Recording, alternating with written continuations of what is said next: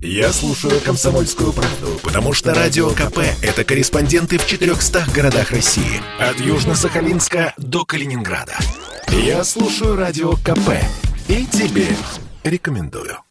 Россия и Беларусь. Время и лица. Здрасте, здесь Бунин, и сегодня я расскажу о русском генерале, проведшем раннее детство на Витебщине и там же сложившем свою голову, об одном из самых популярных военачальников русской армии Якове Петровиче Кульневе. Так сложилось, что гарнизон отца будущего генерал-майора, поручика Каргопольского драгунского полка Петра Васильевича Кульнева, почти сразу после рождения малыша расквартировали в уездном Полоцке, где и прошли первые годы жизни Якова. Вскоре отец отправил двух своих сыновей, Ивана и Якова, на учебу в Санкт Санкт-Петербург в первый кадетский корпус. Яков Петрович закончил его с большой серебряной медалью и начал службу в Петербургском драгунском полку.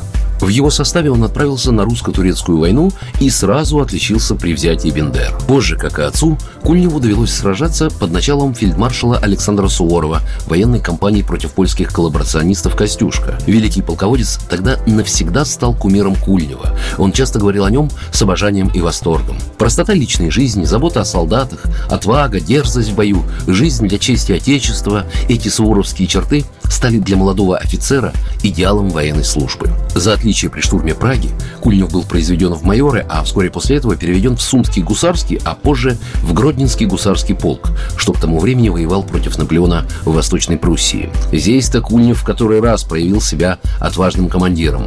Под Фридландом, окруженный неприятелем, он, ко всеобщему изумлению, пробился со своим полком через кольцо вражеских войск, избегнув неминуемого, казалось бы, плена. Яков Петрович был произведен в полковнике, получил несколько боевых наград, о нем заговорили в армии. Во время русско-шведской войны, командуя передовым отрядом, Кульнев наносил врагу поражение за поражением, дошел до Улиаборга, главной военной базы врага на севере Финляндии, и в одной из стычек захватил в плен начальника штаба шведов генерал-адъютанта графа Левенгельма. Репутация Кульнева как блестящего кавалерийского начальника была упрочена. За время войны он получил несколько наград и чин генерал-майора.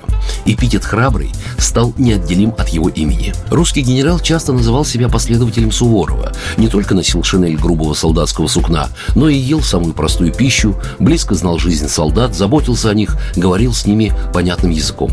В начале войны 12 года Кульнев со своим Гродненским полком должен был прикрывать дорогу на Петербург. 19 июля в трехдневном сражении под Клястицами, что на Витебщине, командуя авангардом, он взял 900 пленных, но на следующий день, преследуя отступавшего неприятеля, наткнулся на главные силы противника. Смертельно раненый Кульнев сорвал шеи Георгиевский крест со словами «Возьмите, пусть неприятель, когда найдет труп мой, примет его за простого солдата и не будет тщеславиться убиением русского генерала». Программа произведена по заказу телерадиовещательной организации Союзного государства.